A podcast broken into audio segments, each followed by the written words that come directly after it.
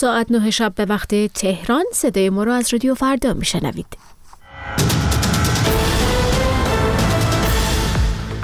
جسد الکسی ناوالنی منتقد پوتین پس از یک هفته به مادرش تحویل داده شد.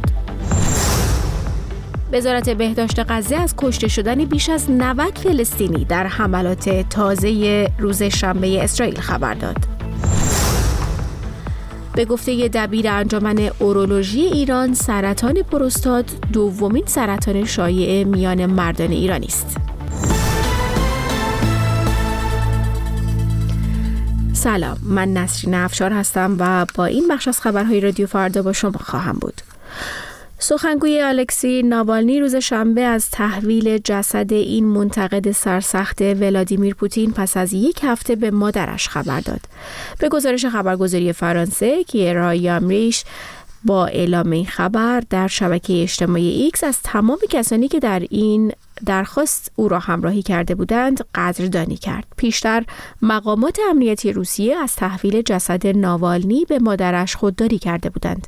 پیش از این مأموران امنیتی تهدید کرده بودند اگر مادرش با تشییع جنازه مخفیانه الکسی ناوالنی موافقت نکند، او را در محوطه زندان دفن خواهند کرد. الکسی ناوالنی از شناخته شده ترین منتقدان ولادیمیر پوتین رئیس جمهوری روسیه بود که 16 فوریه در زندانی در شمال سیبری درگذشت. او در زمان مرگ در حال گذراندن دوران محکومیت 19 سالش بود و بسیاری مرگش را انتقام سیاسی دولت پوتین خواندند. وزارت بهداشت تحت کنترل حماس روز شنبه اعلام کرد در حملات 24 ساعته گذشته اسرائیل به غزه دهها فلسطینی کشته شدند. به گزارش خبرگزاری فرانسه گروه افراطی حماس اعلام کرد دست کم هفتاد حمله به مناطقی در خانیونس و رفح صورت گرفته و در جریان آن 92 فلسطینی کشته شدند. بر اساس این گزارش ارتش اسرائیل نیز تایید کرد که با استفاده از تانک و حملات هوایی در حال تشدید عملیات در غرب خانیونس است. در بیانیه ارتش اسرائیل آمده که محل سکونت یک عضو ارشد اطلاعاتی حماس و یک تونل متعلق به این گروه در این عملیات تخریب شد. گروه افراطی حماس در فهرست سازمانهای تروریستی آمریکا و شمار دیگر از کشورهای غربی قرار دارد. دبیر انجمن اورولوژی ایران سرطان پروستات را دومین سرطان شایع در میان مردان ایرانی عنوان کرد. به گزارش ایسنا دکتر محمد هادی رادفر سرطان مسانه و کلیه را نیز از دیگر سرطان های شایع در بین مردان خواند و اصلی ترین عامل آن را مصرف انواع دخانیات اعلام کرد. به گفته این مقام بهداشتی پیروی از سبک سالم زندگی و مراجعه به, مراجعه به موقع به پزشک در درمان این نوع سرطان ها نتایج رضایت بخشی خواهد داشت.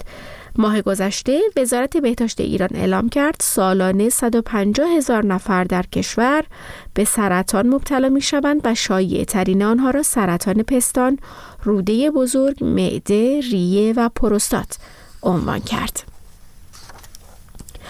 بازداشت محمد تقی اکبر نژاد روحانی منتقد سیاست های رهبری جمهوری اسلامی در روزهای اخیر بار دیگر موضوع سرکوب روحانیون شیعه ناراضی داخل کشور را برجسته کرده.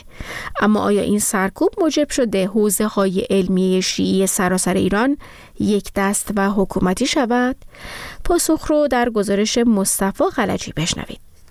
خبرگان ما مرده است یا زنده؟ چطور یک بار از رهبری سوال نمی‌کنن که آقا توضیح بده ما این قله که داری به ما نشون میدی کجاست؟ چرا این ملت این قله رو حس نمی‌کنه؟ قله چیز نیست که فقط شما ببینید قله چیزی که همه ملت باید ببینن. سخنان انتقادی محمد تقی اکبر نژاد روحانی حوزه علمی قم که پس از انتشار آن در شبکه های اجتماعی بازداشت شد. سرکوب چهره های ناراضی در حوزه های علمیه ایران از همان روزهای آغازین پس از انقلاب 57 آغاز شد و در واقع رهبر کنون کنونی جمهوری اسلامی دهه هاست که در این زمینه راه روح الله خمینی سلف خود را در پیش گرفته است. با این تفاوت که خاموش کردن صدای منتقدان حکومت در حوزه های علمیه پس از آغاز رهبری خامنه ای لایه ها و ابعاد بیشتری یافته است. علی خامنه ای خود در سخنرانی هایش بارها مدعی شده که کسی برای انتقاد از حکومت سرکوب نمی شود هیچ کس به خاطر اینکه فکرش و نظرش مخالف نظر حکومت است مورد فشار و تهدید و تعقیب قرار نمی‌گیره. هر کس ادعا کنه که من مورد فشار قرار گرفتم چون عقیدم در فلان مسئله برخلاف عقیده حکومت بوده هر کس اینجور ادعایی بکنه دروغ گفته.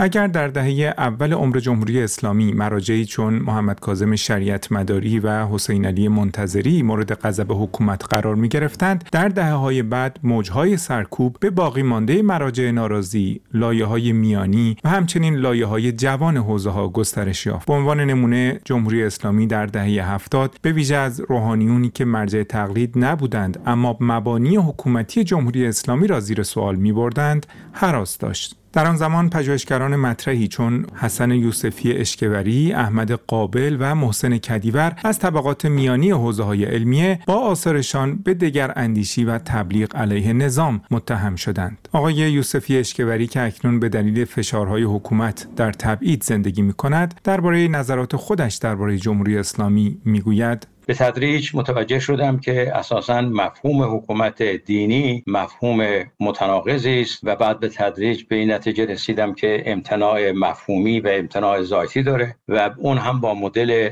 ولایت فقی و با مدل امامت شیعی که ولایت فقی در واقع بر اساس الگوی ساخته شده. و بعد به این نتیجه رسیدم که اصولا در دوران حکومت دینی در عصر غیبت عمل به احکام شرعی و دینی اونگونه که در طول 1200 سال در فقه شیعه و اسلامی پرورده شده و تعلیف شده و تدوین شده ممتنع ممکن نیست. بنابراین الان من معتقد هستم که مشکل در جمهوری اسلامی فقط در افراد نیست بلکه مشکل اساسی در اون نظریه ها بنیان فکری و به عبارت بنیان های ایدئولوژیکه سیستم سرکوب صداهای مخالف در حوزه های علمیه در دوران رهبری خامنه ای چندگان است. به این معنا که او از ابزارها و شیوه های مختلف و متنوع برای کنترل و ساکت کردن مراجع استادان حوزه های علمیه و حتی طلبه های جوان بهره می‌برد. از آلوده کردن به فساد مالی تا ابزارهای تطمیعی و ابزارهای ارعابی همچون پرونده سازی در دادگاه ویژه روحانیت حوزه های علمیه را به سکوت کشانده است. با این وجود هنوز هستند صداهایی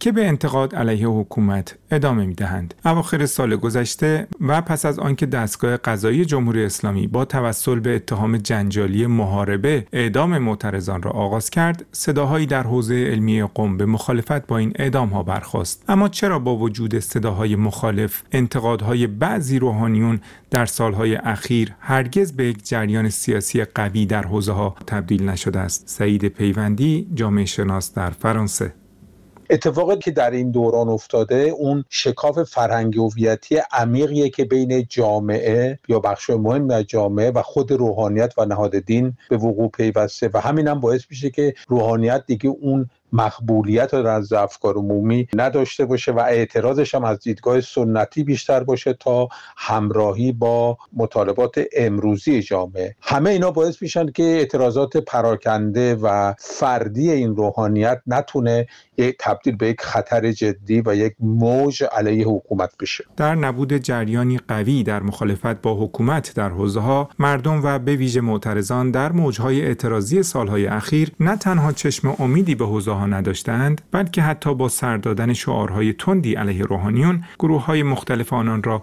با همان چوبی ترد کردند که حکومت را ترد می کنند. گزارش مصطفی خلجی رو میشنیدید. برای شنیدن تازه ترین خبرها، گزارش ها و تحلیل های روز در مجله های زنده در ساعت 14, 16, 19, 20, 22 و نیمه شب همراه رادیو فردا باشید. در حالی که این روزها نوجوانان و جوانها قادرن تنها از طریق تلفن‌های دستی خودشون در شبکه‌های اجتماعی تقریبا به اونچه می‌خوان دسترسی داشته باشند و زمان زیادی رو هم مصرف می‌کنن برای این کار شواهد فزاینده ای نشون میده که استفاده بیش از حد از رسانه های اجتماعی می‌تونه به سلامت روان نوجوانها آسیب برسونه. بیشتر بشنویم از کیان منوی بسیاری از نوجوانان این روزها ساعتهای متوالی را صرف استفاده از شبکه های اجتماعی می کنند و موضوعی که چندی از توجه دانشمندان علوم اجتماعی را به خود جلب کرده اکنون این پرسش را پیش می کشد که آیا چنین استفاده هایی می تواند پیامدها و تأثیرات مضر برای سلامت روان آنها داشته باشد؟ مارک زاکربرگ مدیرعامل شرکت مادر فیسبوک متا در یک جلسه پرسش و پاسخ کنگره آمریکا حاضر شد تا به سوالاتی درباره اینکه چگونه رسانه های اجتماعی به طور بالقوه به کودکان و نوجوانان آسیب میرسانند پاسخ دهد.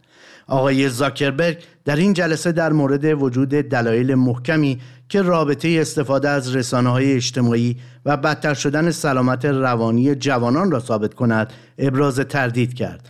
این در حالی است که بسیاری از دانشمندان علوم اجتماعی می‌گویند که با این گفته مخالفند. به باور آنها در سالهای اخیر مطالعاتشان حاکی از نوعی ارتباط بین استفاده نوجوانان از رسانه های اجتماعی و کاهش تندرستی یا اختلالات خلقی عمدتا افسردگی و استراب بوده است که اتفاقا بیشترین استناد در این پیوند بر فیسبوک متمرکز است. دکتر الکسی ماکارین از محققان و باستاب دهندگان مطالعات در این زمینه که به بررسی این موضوع در عواسط دهه 2000 پرداخته در مقاله‌ای که در نوامبر سال 2022 در مجله ماهنامه امریکن اکونومیک ریویو انتشار یافت گفت پاسخ کاملا مثبت بوده است. به گفته آقای ماکارین هنوز چیزهای زیادی برای بررسی وجود دارد. اما برای گفتن اینکه هیچ مدرکی مبنی بر اینکه رسانه های اجتماعی باعث مشکلات سلامت روانی می شوند وجود ندارد او قطعا با این نظر مخالف است. بنابر گزارش سایت ساینس نیوز نگرانی ها ناشی از آماری است که نشان می دهد استفاده از شبکه های اجتماعی در نوجوانان 13 تا 17 ساله در حال حاضر تقریبا در همه جا وجود دارد. یک نظرسنجی در سال 2022 نشان داد که دو سوم نوجوانان گفتند از شبکه اجتماعی تیک تاک استفاده می کنند و حدود 60 درصد نیز می‌گویند مخاطب اینستاگرام یا اسنپ چت هستند و در این میان فقط 30 درصد می‌گویند از فیسبوک استفاده می کنند. به نوشته ساینس نیوز نظرسنجی دیگری نشان داده است که دختران به طور متوسط سه ساعت خود را در روز به تیک تاک، اینستاگرام و فیسبوک اختصاص می دهند در حالی که این میزان در بین پسران تقریبا دو ساعت است. این مقاله می‌گوید با توجه به این نظرسنجی ها اکنون این واقعیت وجود دارد که نوجوانان به ویژه دختران بیشتر از همیشه علائم افسردگی را نشان می دهند و اینکه چرا آن اثرات به طور نابرابر در بین گروه های مختلف مانند دختران و پسران توضیح شده اکنون یک پرسش است. نگرانی ها در مورد تاثیرات استفاده از رسانه های اجتماعی در کودکان و نوجوانان سالهاست که جریان دارد و تا کنون حجم وسیعی از داده های علمی نیز به دست آمده. اما با این همه هنوز نمی توانیم به جرأت بگوییم آیا استفاده نوجوانان از رسانه های اجتماعی به سلامت روان آسیب می رساند یا اینکه نوجوانان مبتلا به مشکلات سلامت روانی بیشتر از رسانه های اجتماعی استفاده می کنند گزارش کیان معنوی رو میشنیدید. در مورد استفاده بیش از حد رسانه های اجتماعی می‌تونه به سلامت روان نوجوان ها آسیب برسونه. اما در خبر دیگه در کمتر از یک هفته مانده به انتخابات مجلس شورای اسلامی و خبرگان حسن درویشان رئیس دفتر بازرسی ویژه رئیس جمهوری از برکناری 90 مدیر دستگاه های اجرایی خبر داد. او مدعی شد که برخی از اونها به دلیل مقایرت عملکردشون با گفتمان دولت و تعدادی دیگه هم به دلیل ناکارآمدی برکنار شدند. آقای درویشان آمار تفکیک شده برای مدیران برکنار شده و زمان برکناری اونها ارائه نکرده. پیشتر هم علی خان محمدی رئیس قرارگاه گشت ارشاد مدیران در دفتر ریاست جمهوری در آذر ماه سال جاری اعلام کرده بود که فساد در دستگاه های اداری ایران ریشه دوانده و برخورد با فساد مدیران ضعف های قانونی دارد. دولت ابراهیم رئیسی بارها مدعی شده با فساد مبارزه می کند اما در زمان ریاست جمهوری او گزارش های متعددی درباره فساد بخش ها و مدیران دولتی منتشر شده که از جمله می‌توان به پرونده چای دبش اشاره کرد.